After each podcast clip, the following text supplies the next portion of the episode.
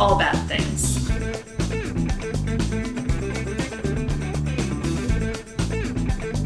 Tragedies, disasters. That's bad things.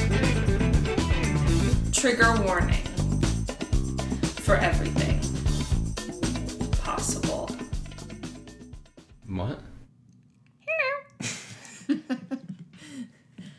I'm Rachel. I'm David. And this is All Bad Things, wherein Rachel is so sick of researching and discussing Chernobyl that I am so glad this is the end of our deep dive. I am ready to move on to a new disaster. And this is also, you just listened to the end of the episode. We have no fourth chapter. We've foregone it. We're sorry, listeners. That was it. Just saying, we're sick of it. We're done. Thank you. Goodbye. Chernobyl was bad. Thank you very much. Yeah. We'll see you next week. But we haven't gotten into the fun stuff. It's not that fun. Yeah, you're right. It is. It's pretty bad. Well, we'll get to it. But let's talk about the good stuff first. Yes. We are both Funky Buddha-ing it up tonight. Yes, we are. Out of Oakland Park, Florida, South Florida, my old stomping grounds. We each found some Buddha brews at a pharmacy. Yes, we locally, did. Which is very nice. And I am drinking the key lime pie flavored tart ale. I've been looking forward to this one. I am having, excuse me, the no crusts, which is a peanut butter and jelly brown ale. Yes. And yours? Which I thought I'd had before, but maybe I didn't. I don't think you have. I don't know. Yours is a little heavier than mine. Yeah. Yeah, that makes sense, I guess, because of the type. All right, let's taste them. See what we think. Cheers. Cheers. That's not bad. That's pretty damn good. Yeah, you want to try mine? Yes. Well, we each have a can of, or a bottle of the other in the fridge. Yeah, that is pretty good, actually. That's good, too. Well, good. We each will be able to have the other. Way to go, Funky Buddha. Funky Brewery Buddha. Funky Brewery Buddha. I think you said Funky Brewery. Did I? Like Punky Brewster. Funky Brewery. Two good beers. Yes. Now just send us some beers. For free. Yeah. We'll mention, well. We will hashtag you on Insta. Yes, we'll at you. All right. Are we ready to wrap up Chernobyl? I know you are. I am so ready to wrap up Chernobyl. So this was our 4-part series to celebrate our 50th episode. We're now on episode 53. And next week's episode will be the closest to our 1-year anniversary because we released our first episode on July 17th, 2017. 7/17/17. And our 54th episode is going to come out on July 16th, 2018. So we'll just be one day shy of 1 year. So we have been at this for almost a year, officially now. I can't believe it's been that long. I know. But I guess it has been. It has. It feels like it's been a year since I started researching Chernobyl. So. And we have you fine people to thank for listening to us. Yes. And corresponding with us. Yeah, absolutely. We've often said, you know, I guess amongst ourselves that we would do this even if only like 2 people listened or just our family or whatever. Actually, I don't think much of our family listens. No, I don't think many of our friends do either. No. It's just a couple. No. So it's mostly you guys. So we appreciate it. And we really appreciate how engaged you all have gotten on Facebook and Twitter and Instagram and everything. You're really awesome people. It's been fun getting to know everybody. That makes it sound like we're like stopping, which we're not. We're not.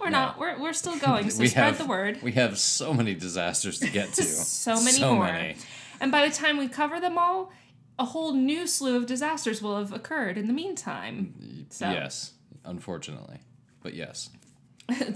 We can always count on tragedy. Yes, we can. Death, taxes, and tragedy. Indeed. So, rate, review, subscribe, follow us, tweet us, Insta us, whatever else. We respond. All Bad Things Pod. Yes. Twitter, Insta, Facebook, and at gmail.com. if you want to email us. We do take down every listener suggestion for a disaster. So I've got them all. And the reason that I haven't just done a bunch of listener ones all in a row is because I try to vary the topics, you know, like not... that we get a lot of American disaster suggestions, which makes sense because people have suggested disasters from where they're from. And we have a lot of U.S. listeners, so that makes perfect sense. We have an American disaster coming up next week. Yes, we do, because we're doing a reverse bad thing where you're doing the research, so yes. Uh-huh. You'll get to listen to me try to explain something. You're good. We've all heard that before. And mostly I'm just excited to not have to do the research Chernobyl again or anymore. It's not that this has been an uninteresting tragedy. It's just I never realized, I guess, just how long it's my ADD that I just am like, okay, next thing, you know. So can't this just be a few pages? Like, not really. No, it was a grand total, like all told, of like 17 or 18 pages. That's a shit ton to write. And I don't use like giant font and double spacing or anything. Like I do. You do use kind of comically large font because you don't know how to zoom on the computer. Yeah, I'll show you that. So, are we ready to just go ahead, get this over with? I'm going to guess that Chernobyl itself is as well. Yes. And probably Russia and probably the rest of the International Atomic Energy Council, whatever their name is. International Atomic Energy Agency, I think. IAEA. Oh, okay. That was close. Mm-hmm. Yeah, sort of. Well, council. But... All right. Council agency, seem deaf. So now, what we can say is because this fucking disaster lasted us 4 episodes, obviously, that's a testament to how much material there is to cover on this disaster and just the actual scope of it. And I literally just scratched the surface of every possible thing. I was going to say, there's also plenty of stuff that's left out. Oh, yes. And that's because I didn't want it to become a 20-part series because I didn't want to stab myself in the throat. So she didn't want to become Ken Burns. Yeah, so that's correct. I think we referenced him in the last episode too. We've referenced him at least a dozen times throughout all of our podcasts. All right. Fun game, listeners. See how many times we have because I don't even remember. Right. So let's get into part 4 of Chernobyl. Legacy, as in the long view aftermath of this tragedy. As in, when you hear the word Chernobyl, what's the first thing that comes to your mind? Probably even if you're 20. What? If you heard the word Chernobyl, you'd think, you know, nuclear meltdown. Oh yeah. Well, of course, yeah. Oh, you mean just like people recognize it? Yeah. It's almost like a verb. Yeah, or like a. Like you it's a figure of speech for sure. Yeah. Uh-huh. You know? Yeah, absolutely. No, you're right. Okay. So to get into the lasting effects, we're just going to do a quick review of nuclear fission. Of our Let's go. Not of nuclear fission. Thank God we're done with nuclear fission. We're going to do a review of the effects of radiation on animals and the environment. So, especially the health effects. So we did touch on it, and remember, we specifically mentioned cancer as a big concern in the long run. We talked about acute radiation poisoning, and then long-term health effects, especially cancer, because basically the radioactive isotopes can like permeate cells and then start taking over their function. Right? So that's kind of the idea. Which is fucking crazy. It is really crazy. But it happens, apparently. Yeah. So in the case of a meltdown like Reactor 4 at Chernobyl, there were kind of 2 broad categories of radioactive substances at play. Radioactive iodine and radioactive cesium. I think I like half hiccup when I said that. Cesium? Is that what you said? Cesium. Yeah. Okay. It's C-E-S-I-U-M. Cesium. So here's the thing. When there's difficult to pronounce words, I do actually like Google them to know how to pronounce them. Yeah, I do the same thing. Because I don't want to sound like an idiot and be mispronouncing everything. Now, I do listen to some podcasts that do often mispronounce things, so I don't mean to call them idiots. I'm just saying I try. They tried to... Never mind. Now I'm just insulting people. So, the iodine tends... Caracal. A caracal is like a mid-sized wildcat. C-A-R-A-C-A-L? Mm-hmm. Caracal. Not caracal. I had no clue how to pronounce it, so I had to put it into Google. It's caracal. Caracal. Very good. I had to Google, because I'm doing 3 years of school, finishing out my accounting degree, 3 years of school in 6 months, because that's how I roll. And it's the fast track program. Very fast. It's the Rachel track. Yeah. But one of the things I'm learning in macroeconomics, which is so fucking dense, is the difference between classical and Keynesian economic models or philosophies. But Keynes is Keynes. Okay. So I thought it was Keynesian or Keynesian, but it's Keynesian. Anyway, Rachel's losing it again. Anyway, about Chernobyl. So the iodine... She's like, my classes are at a Chernobyl-like level right now. They kind of are. And there's too many of them coming at once. I finished one out of 27. But I'm about to finish the second one tomorrow. There you go. So, two in a week. I think that's pretty good. So, the iodine tends to primarily affect the thyroid, which I have like a vague recollection of, that iodine and thyroid function are intertwined. Do you know where the thyroid is? Isn't it in your neck? Yeah. Uh-huh. Yep. So, the radioactive iodine specifically tended to target the thyroid, which we'll come back to, while the cesium can involve like every organ of the body. So it's a lot more pervasive, a little less localized than the iodine. Now, there certainly were other radioactive isotopes too, but those were kind of the two biggest players. So there's two types of radiation, internal and external radiation, as in like the effect on the body, right? And as the names would suggest, external means just an external exposure, where internal means you've either ingested it, inhaled it, or injected it, but that's not so much a player here. But it is a way that it can actually become internalized into your body. So... while radiation can and does harm anyone of any age, obviously, like most other things in life and health effects, it can be most devastating to the old, the young, and fetuses. Sure. So, and the immunosuppressed as well, people with low immunity. So anyway, that's just a quick rundown reminder of the health effects of radiation. How volatile this thing is. Yeah, and how dangerous it really can be to individual health. So to wrap this all up and look at the long-term effects, we're going to kind of break it down into individual categories. So the first thing we're going to talk about is the actual site of Chernobyl.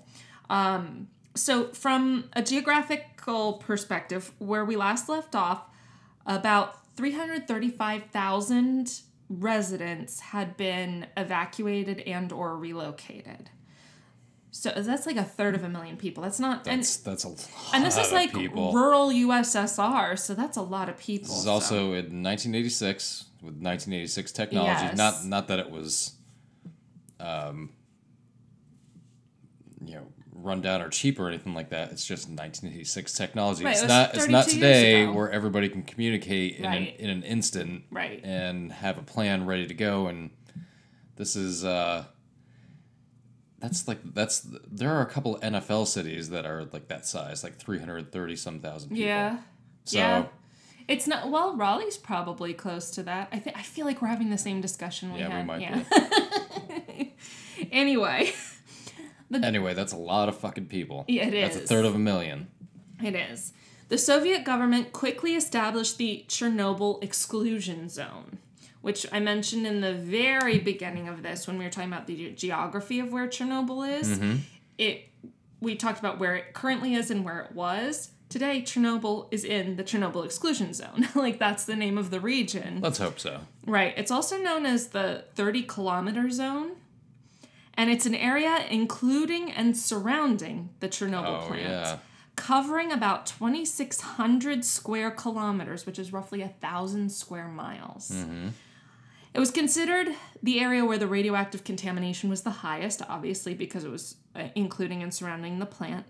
So no one can live there, but it's not like all of the zone is created equal. There are like zones within the zone, mm-hmm. and there are zones that's like literally nobody can live here, and then there are other ones that, as it sort of branches out, that there are other allowances for residents, and we'll get into that in a second.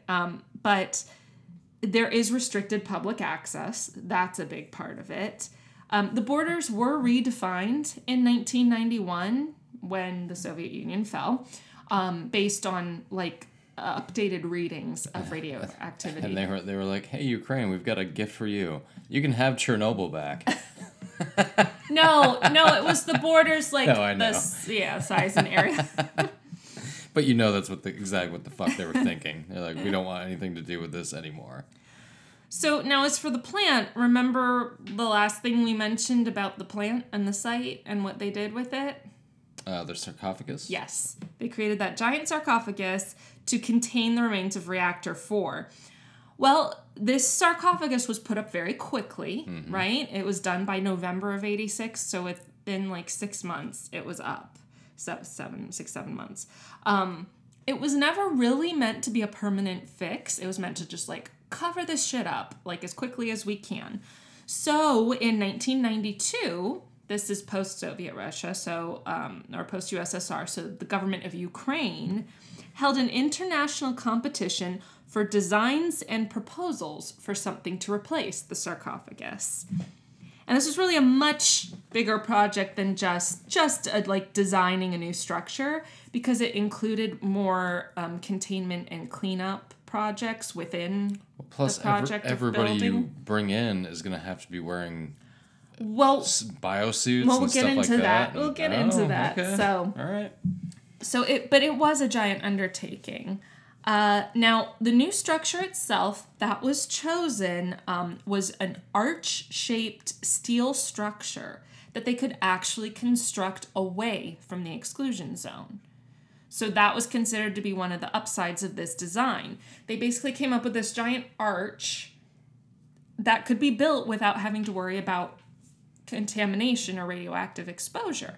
So when you were saying, they'd have to be wearing these uniforms and stuff or protective gear. That's why I said, well, wait a second, because a large bulk of it, that wasn't the case. They specifically thought about, hey, how can we reduce the workers' exposure? And one of the ways they came up with doing that was constructing it off-site, the bulk of it off-site. Obviously, it couldn't be the whole thing. Then transporting it in. And securing it, yeah. Exactly. So the idea with this arch was that it was going to be sort of slid onto the sarcophagus. It would cover the covering, basically. Sure. And then it would be secured.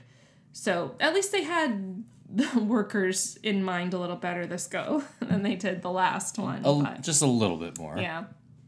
So this new structure was called the NSC, the New Safe Confinement. And it has been built. The arch has been built. It is 92.5 meters or 303.5 feet tall internally. So not including like the height of the ceiling or whatever.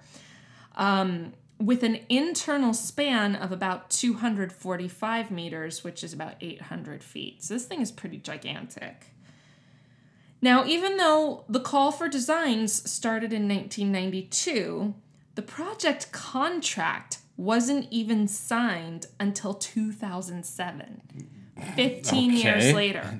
So this was a long-term project, and a lot of delays were occurring throughout the entire process. And I guess it's not really a big shock.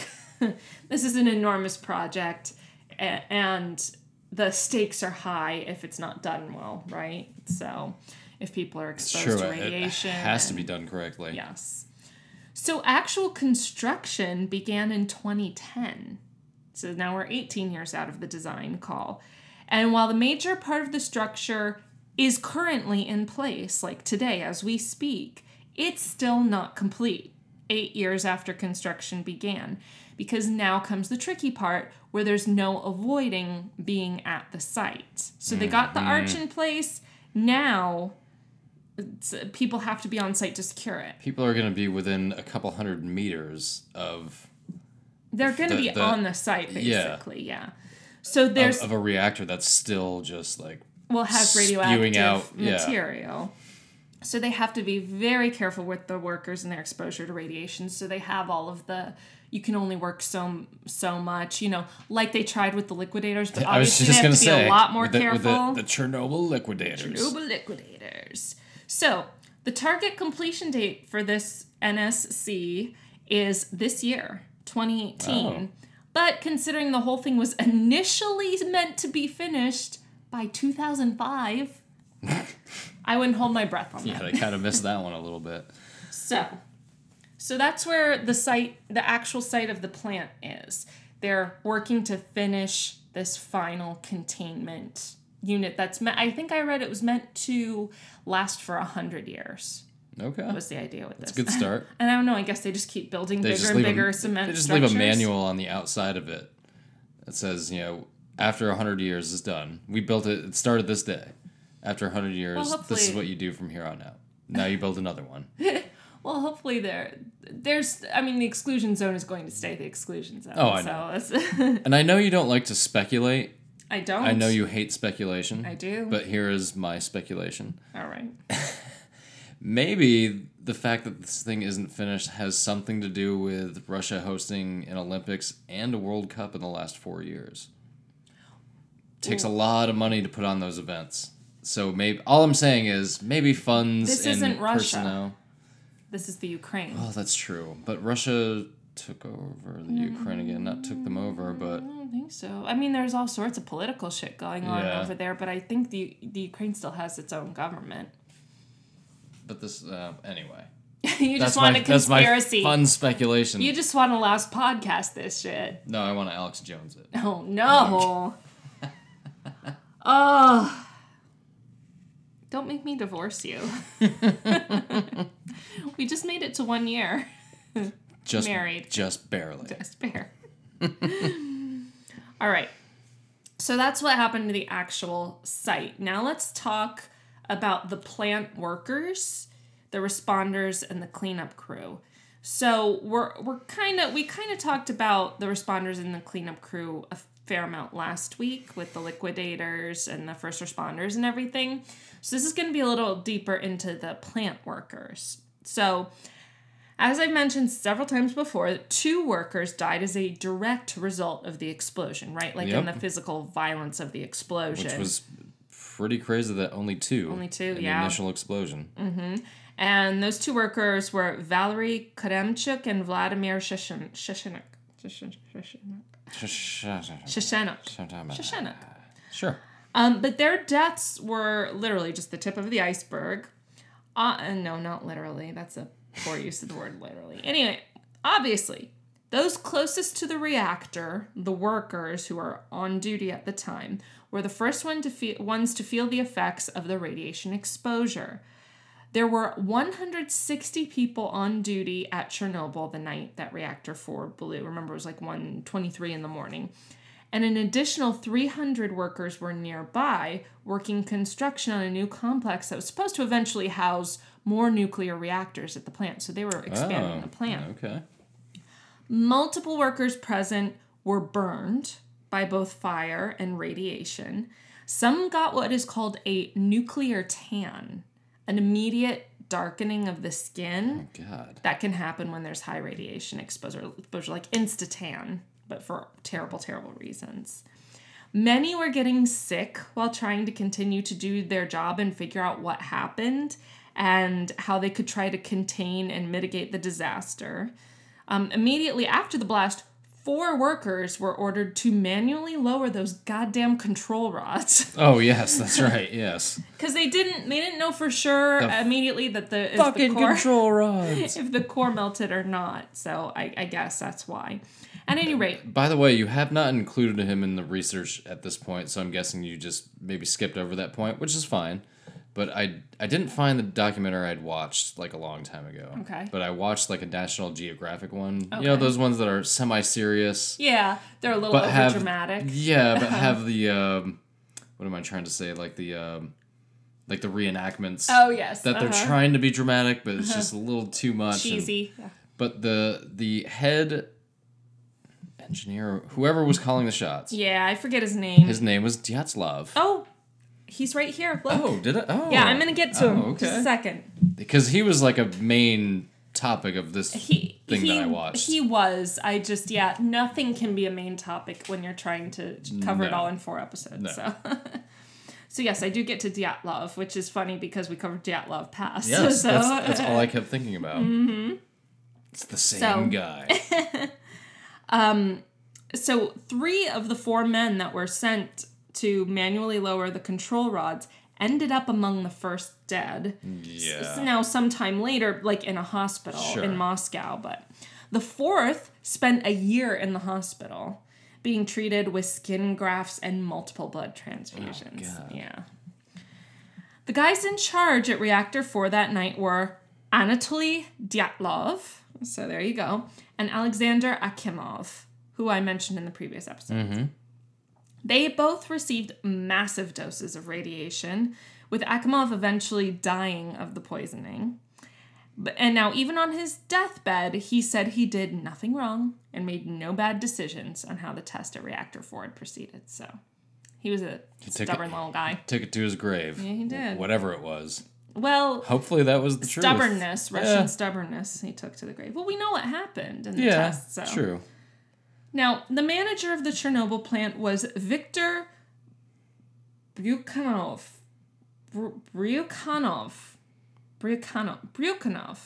one of those, who was not on site at the time of the meltdown, but he arrived at the plant about a half hour after the meltdown.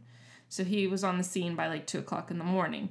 And he was also the one to bear the brunt of the criminal fallout after the disaster. Oh, okay. He served 5 years of a 10-year prison sentence, after being found guilty of, quote, gross violation of safety regulations and abuse of power.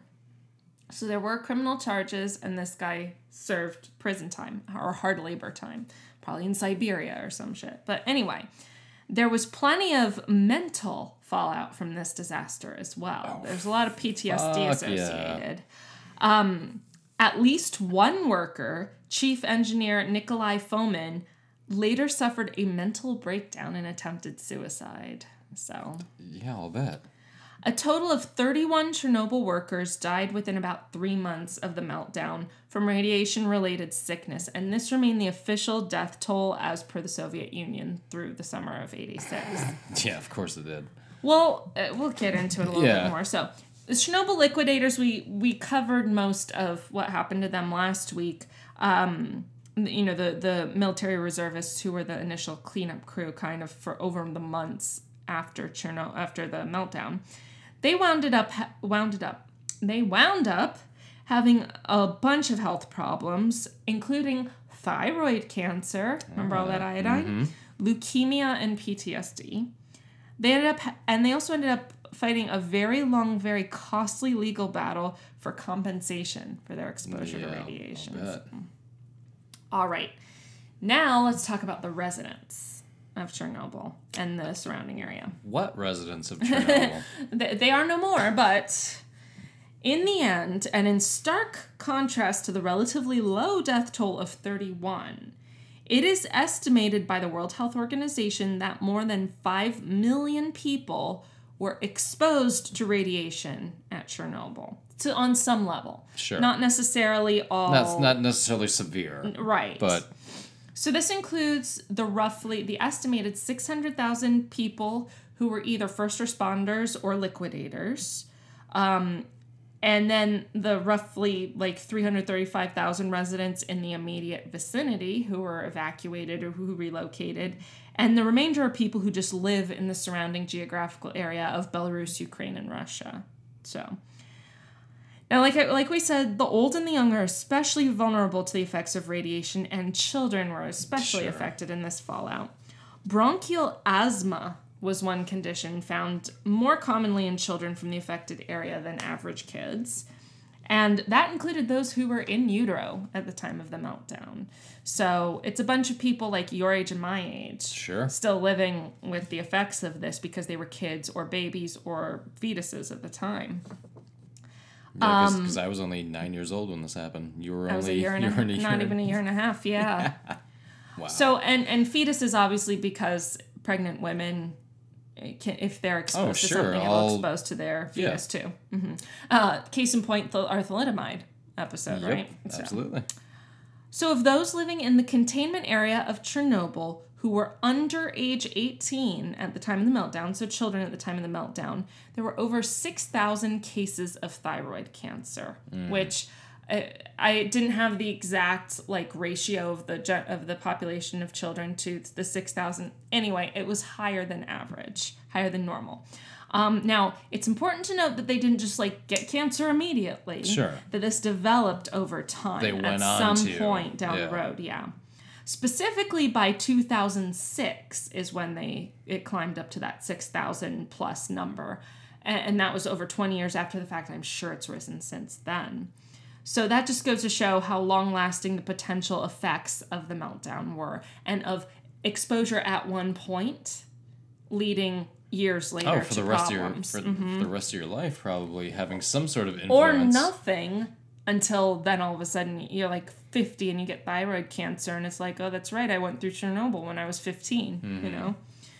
Girls from the area were also found to have significantly higher levels of thyroid stimulating hormone, even though they were considered within a, quote, normal range. But regardless, like, this is evidence that the radiation fucked with these kids' hormones, too.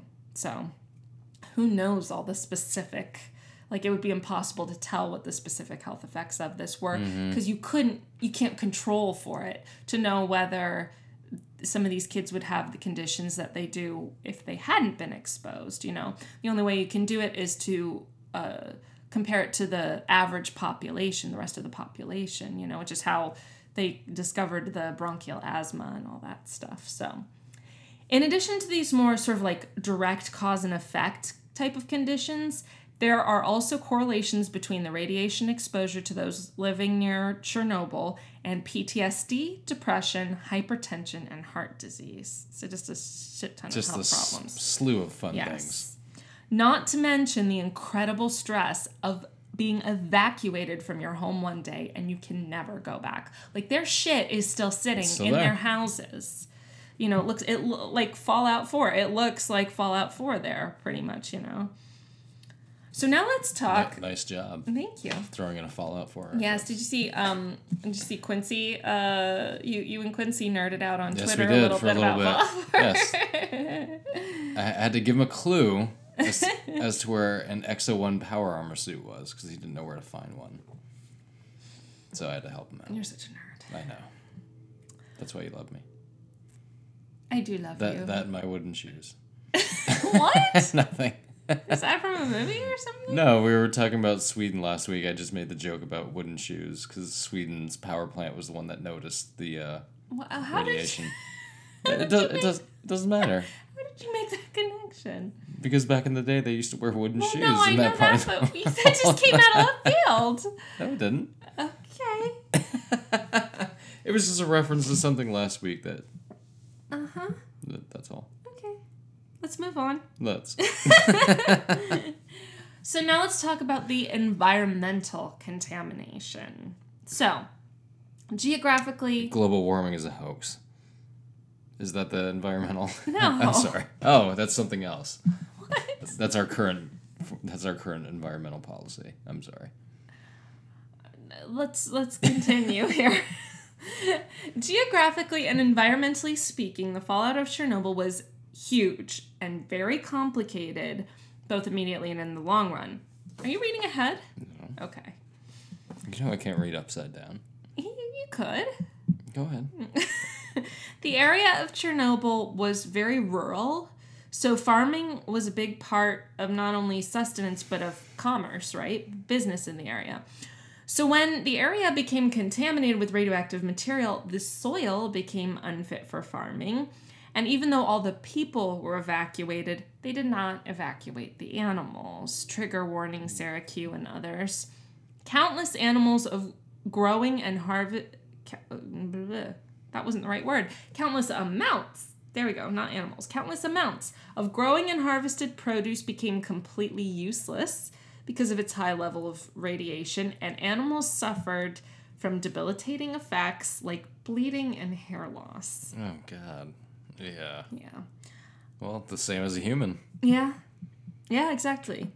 Immediately after the meltdown, the USSR created a division of, quote, radioactive hygiene, meant to properly measure the radioactivity levels in the environment, in the water, in the soil, and food, and in the air.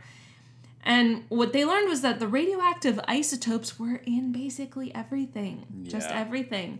And the marching orders were that, like, 100% of all food was supposed to be tested before being put on the market. But, like, that's basically impossible. It is impossible. Yeah. Like, you can't... It'd be nearly impossible to test half of it. Right. Much less...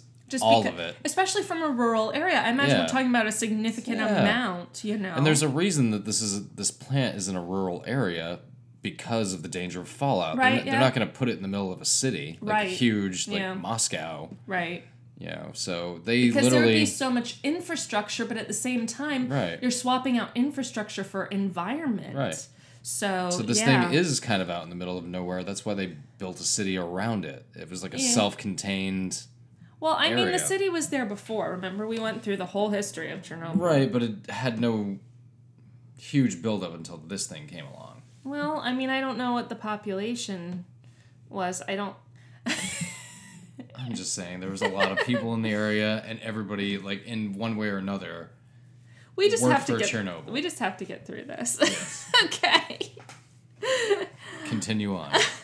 So not only was just a huge amount of additional burden to try and test everything, too much for most food producers, including mom and pop type operations like family farms, they couldn't... I think you would just have to assume everything is useless. Well, so yeah, that's true. Also, most people didn't have the education or the equipment to do the testing right in the first place. And it became really hard to administer. The division was inundated with requests for permissible levels for each type of crop. It's like, okay, this is, for a potato, this is an acceptable level. Because that's what it comes down to, is what's an acceptable level. Because there's naturally occurring radiation in food anyway. We've talked about that briefly. But, so potato farmers were like, okay, well, what's the level for us? And then beet farmers were like, Dwight Schrute. We're like, what's the level for us? And then, you know... Beats. Bears.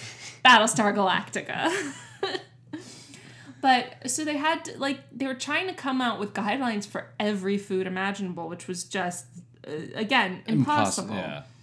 And they're just doing it off the cuff anyway, you know, that they're like, that beats at 0.02 per million. Right. Go ahead. Right? Yeah, it. How do you even? Plus, no one was keen to throw out food in Soviet-era Russia, you know, the idea of, let's let all this food rot or let's, you know, toss all this was, not totally against, you know, natural instincts in that. Well, for anybody, but especially in that time period and in that area. So they tried to make specific rules about how you could sort of safely use food that was contaminated with radiation. For example, you were allowed to dry and powder contaminated milk. Okay. I don't know how that was supposed to make it safe. I don't think it did.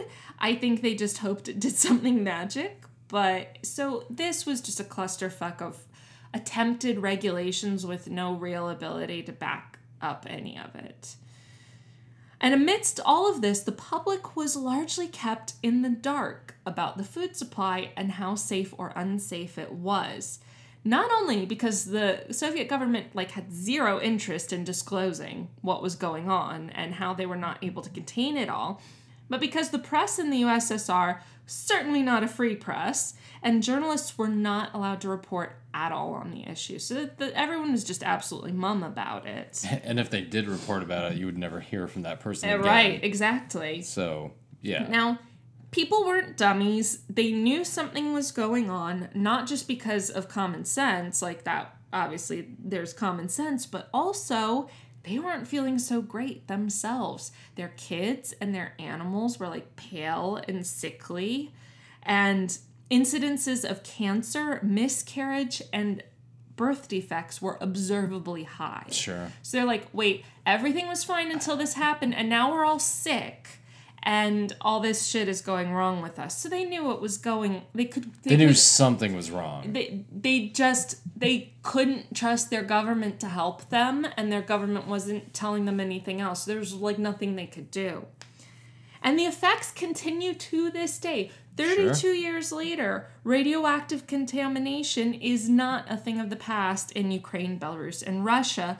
Food products are still being produced and exported from the region and still contain large levels of radiation, proportionally large levels of radiation. Because that shit stays in, 10,000 years or something like that? Or that was when we were talking about the nuclear power, that the waste. I think that was maybe 10,000 years. Yeah. But still, but this isn't even the waste. This is still just nuclear material that's just out there. This is active nuclear material, yeah. So yeah, I would think still this day, they have to do whatever tests they have to do to. Well, and the thing is, I don't know how much they've just given up, But anyway, that was just the food supply.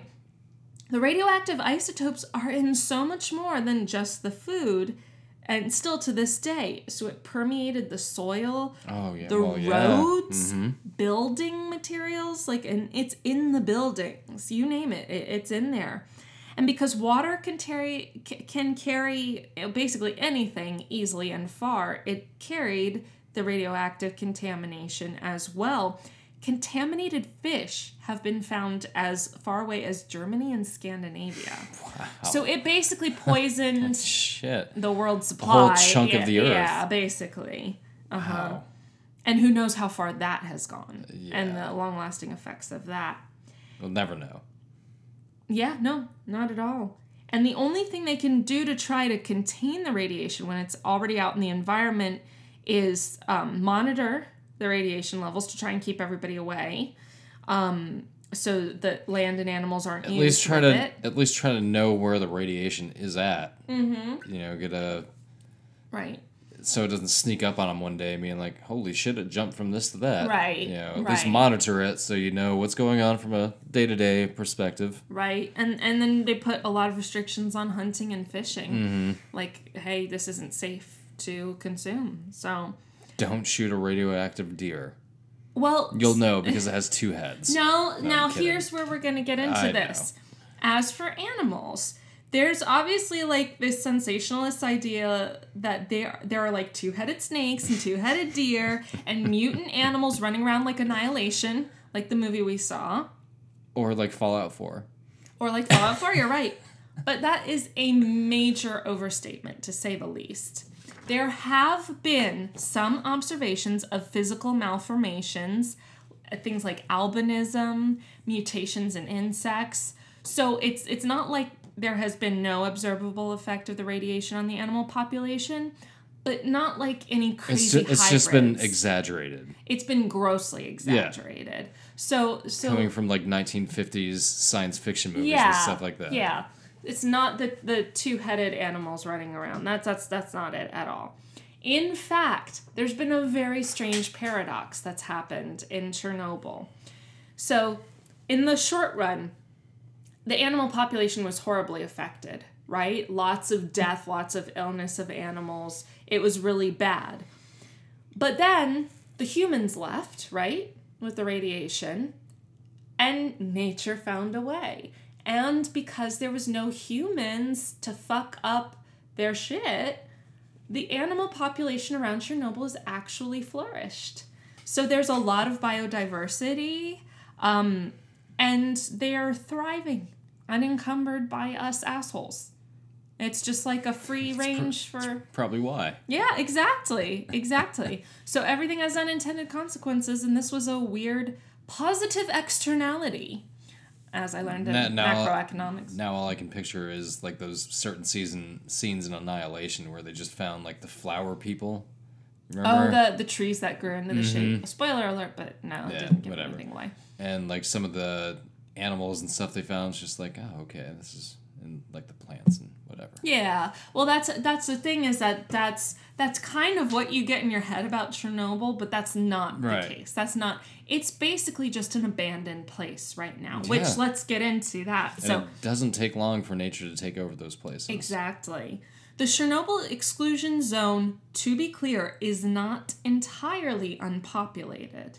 There are parts of the zone where people are allowed to live. And there are about 197 people living in the area, including the town of Pripyat, which was one of the nearby towns that got evacuated first. Now, no surprise, these are mostly older people, an average age of 63. So they were like in their 30s, like worker age when it actually happened. And they're like, fuck, we don't want to leave, our home, or we want to come back home. Now, there's not many of them, and they're going to die out, very similar to Centralia, right? Mm-hmm. They're kind of grandfathered in a little bit. They're just like, what was there, like 7 people left in Centralia or something like that? It's a handful, a literal handful. So, in addition to the people who actually live in the Chernobyl exclusion zone, there are about 3,000 people who work in the zone.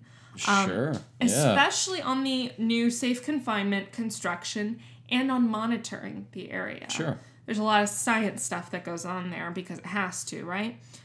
There are stores and hotels and office buildings nearby in Chernobyl town. I'm not talking like a huge built-up city. Very small, but still. And Chernobyl town is just like 10 kilometers outside of the zone. And it serves as a hub for the workers. So, like, they got to stay nearby, right? Yeah. So, and is also... an area for tourism. So there is a tourist industry in Chernobyl. So just like the idiots who go to Centralia, there is a significant level of disaster tourism in Chernobyl. And every year about 10,000 people go there. They go on guided tours. There's several like specifically allowed tour groups, or tour guides that are allowed to take groups into it. Most end up visiting Pripyat, just outside of Chernobyl, where most of the plant workers lived. And there are a bunch of pictures online of the exclusion zone, like outside of where the actual work is happening. And yeah, it really does look like a ghost town. Looks very grown over, the whole thing. Very similar to Centralia, the pictures of Centralia, except without the weird steam. Without the ground still actually on fire. Yeah. And it looks kind of like Fallout 4, just without the mutant animals and the robots. So, now there is something really eerie about seeing man-made structures completely taken over by nature. There is something really creepy about it. It's very creepy. And oddly comforting. A little bit, yeah. You know? I mean, I have looked at a lot of pictures of this event. There are lots of pictures inside, like the... contamination zone. Obviously taken from researchers and scientists and stuff like that. And tourists. Probably some got into that area, I'm guessing, but I'm talking about like... Oh, you mean like the plant? The plant and where people used to live. Well, they go to where people used to live, But I've seen pictures from inside the plant. Oh, okay. Like yeah, that's like the... Fucking creepy as hell. It's really creepy. Like, it's just... Abandoned stuff is really creepy. Especially in abandoned... This is a fucking nuclear power plant. It's huge. Yes. There's so much stuff. Mm-hmm. And it's... They just walked away from it. Yeah. Had to. Yeah, there's no choice. So to visit the zone, you have to submit an application, which has to be approved, and then you get screened for radiation when you leave. Yeah, I hope. Yeah. And now, of course... I hope that's not an extra, like for $5. Now, there are assholes, just like Centralia, where people go and they think it's fun to steal shit. So people, like... have done everything from poaching animals within the exclusion zone to logging trees. And all that shit is carrying radiation. Yes. And also stealing personal belongings that which is left. Really that's sick. Cheap. That's just cheap. The taking advantage of nature is asshole-ish. But I like asshole-ish. Asshole-ish. That sounds like you don't have an asshole. Asshole-ish. You are asshole-less. But stealing people's personal belongings, like people who had to run away, like evacuate and they couldn't come back, like that's stealing their shit. That's just disgusting. Yeah, that's really cheap. So now this may just be my opinion, but how about we just leave this place the fuck alone? I gotta say I disapprove of disaster tourism. It's just cheap. It depends for me. Really? I think with something like this, if you're taking people like on the outskirts of where they're in any sort of real danger, because it is obviously a lot of people died. There was a tragedy that is still happening, but it's a place on Earth. It's like this is really one of the only places on Earth that something like this has ever happened, and it had happened in such a bad fashion. It's not the only place. No, it's not. But it took on like a whole new cultural meaning. But like what's this whole thing. Benefit of it? I mean, I don't know. I would just be. If you were a scientist, I think sure, absolutely go and study. I'm just talking about also as like a person who I would like to see as much of Earth as I possibly could. Uh huh. Not that I will never go to Chernobyl, I'm sure. Uh-huh. But if I was ever close to that and somebody suggested it, I might be like, well, let's see where this did happen. See, you know, I'm a lot more, and maybe this plays in with like my veganism. I feel like there's a lot of stuff that should just be left alone, and I feel that a lot with nature. Like that's why I'm not a huge fan of going in the ocean, because I'm like that's not my home. That is the home of billions upon trillions of creatures. And why should I be, like, for my own amusement, like, fucking with their home? And I know that that's not a popular opinion, but it would be inconsistent of me to then say that I think we should fuck with the animals at Chernobyl. You know, like, I feel like we fucked up that area. There are people there who are working there because it's necessary, like to contain it, to monitor it, to learn from it. That's all cool. But, and I totally get that. I understand that. And I agree with that. But otherwise, I think we should just leave the shit we fucked up the fuck alone. It's like, are you happy humans? Go away. I think, and I honestly believe that one day the entire Earth is going to say that to us. And we, as humans, will not be around anymore. Yeah, I mean, that will happen eventually. I think that's going to happen. The Earth will always be here. Yes. Yeah. It will. Yeah. I mean, it's been through so many things. Like, unless it gets exploded by an asteroid or something. But it'll still be here. That's already happened. No, I mean, just like literally something so big that it... Or a black hole or something like that. But basically... I delved into a black hole myself, didn't I? Other than planet-destroying things. Yes. It'll survive pretty much anything we as humans for sure can throw at it. Right. So, but we cannot survive everything that nature throws at us. So and that's fine. So that's kind of my thought is, you know, we fucked shit up so badly, we need to just, like, concede that we're pretty bad for nature. We had so much fun with episode 3. It came out so well, and this is just such a morose episode. And now this is just like, this is where it really comes out that you really hated your research on this one. I was just ready to be done.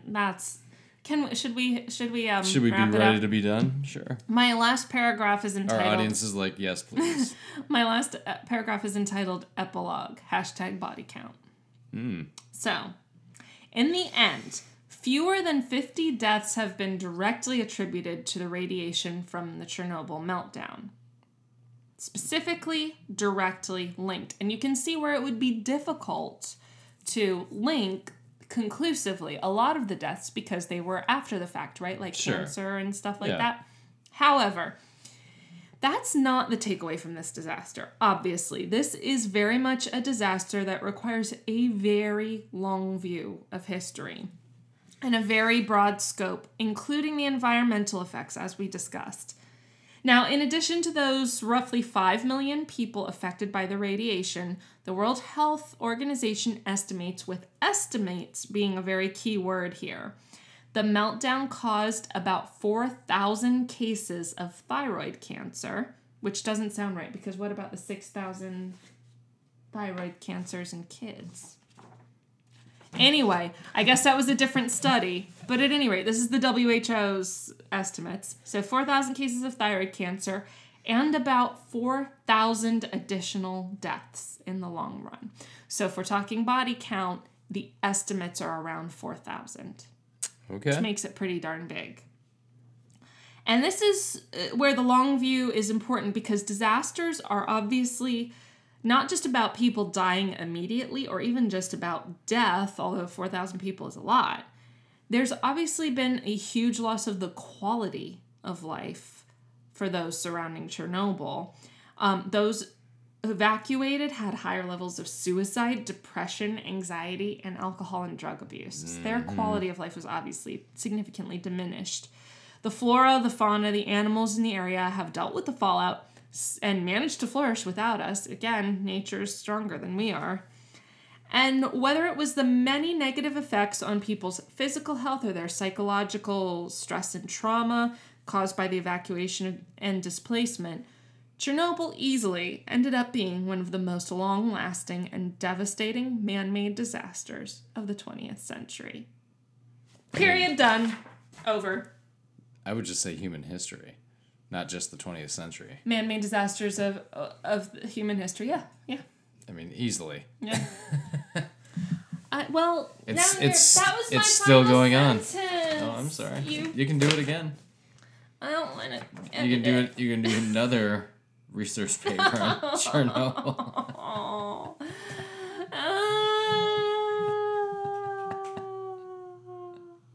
Needless to say, I will not be doing another deep dive anytime soon. Like, that was good. Maybe these will just come up once a year. Yeah. It's probably all I can take. You're never getting the Titanic, people. It's never going to happen. No, I could see doing this once a year. And by the end, I'll be just as miserable. See, I should have started it so much earlier. And I was way into it in the first couple, and then I just lost interest. Well, I mean, I had the same kind of feeling when I was doing the Dust Bowl, because there's so much information. That's it. These and huge, broad scope. Yeah. Well, the thing is, they're overwhelming. The thing is, how are you going to weave it into a story? Because there has to be. You have to distill it. Yeah. Well, yeah, yes, it has to have a storyline. Right. Pretty clear and concise. Yeah. Beginning, middle, and end. Mm-hmm. But there's so much information. When you have a tragedy like this, where there's just so much stuff out there, it's like, how are you going to pull all those things together? Without being Ken Burns. Right, without taking 20 episodes or 50 hours to do something. So, that, my friends, was the story of Chernobyl, and we'll never mention it again. Yeah, no, we probably will. True. Yeah, we will. Of course we will. We'll mention it as that time that Rachel almost lost her goddamn mind researching for over a month on fucking Chernobyl. Fucking Chernobyl. I'm sorry. My enthusiasm has waned, clearly. Just a tad. That's okay.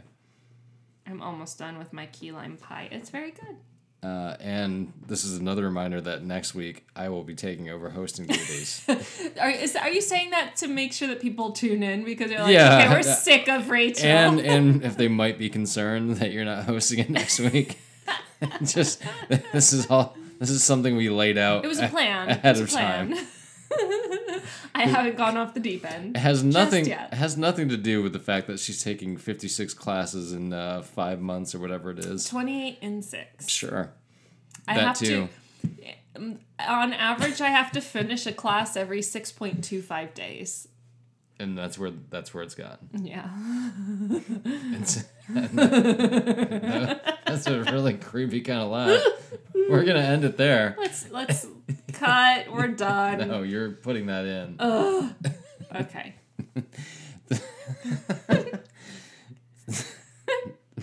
So, this has been another episode of All Bad Things. That was part 4 of Chernobyl. Yes. Which we will never mention again on the show. Never. I'm David. I'm Rachel. We'll see you next week.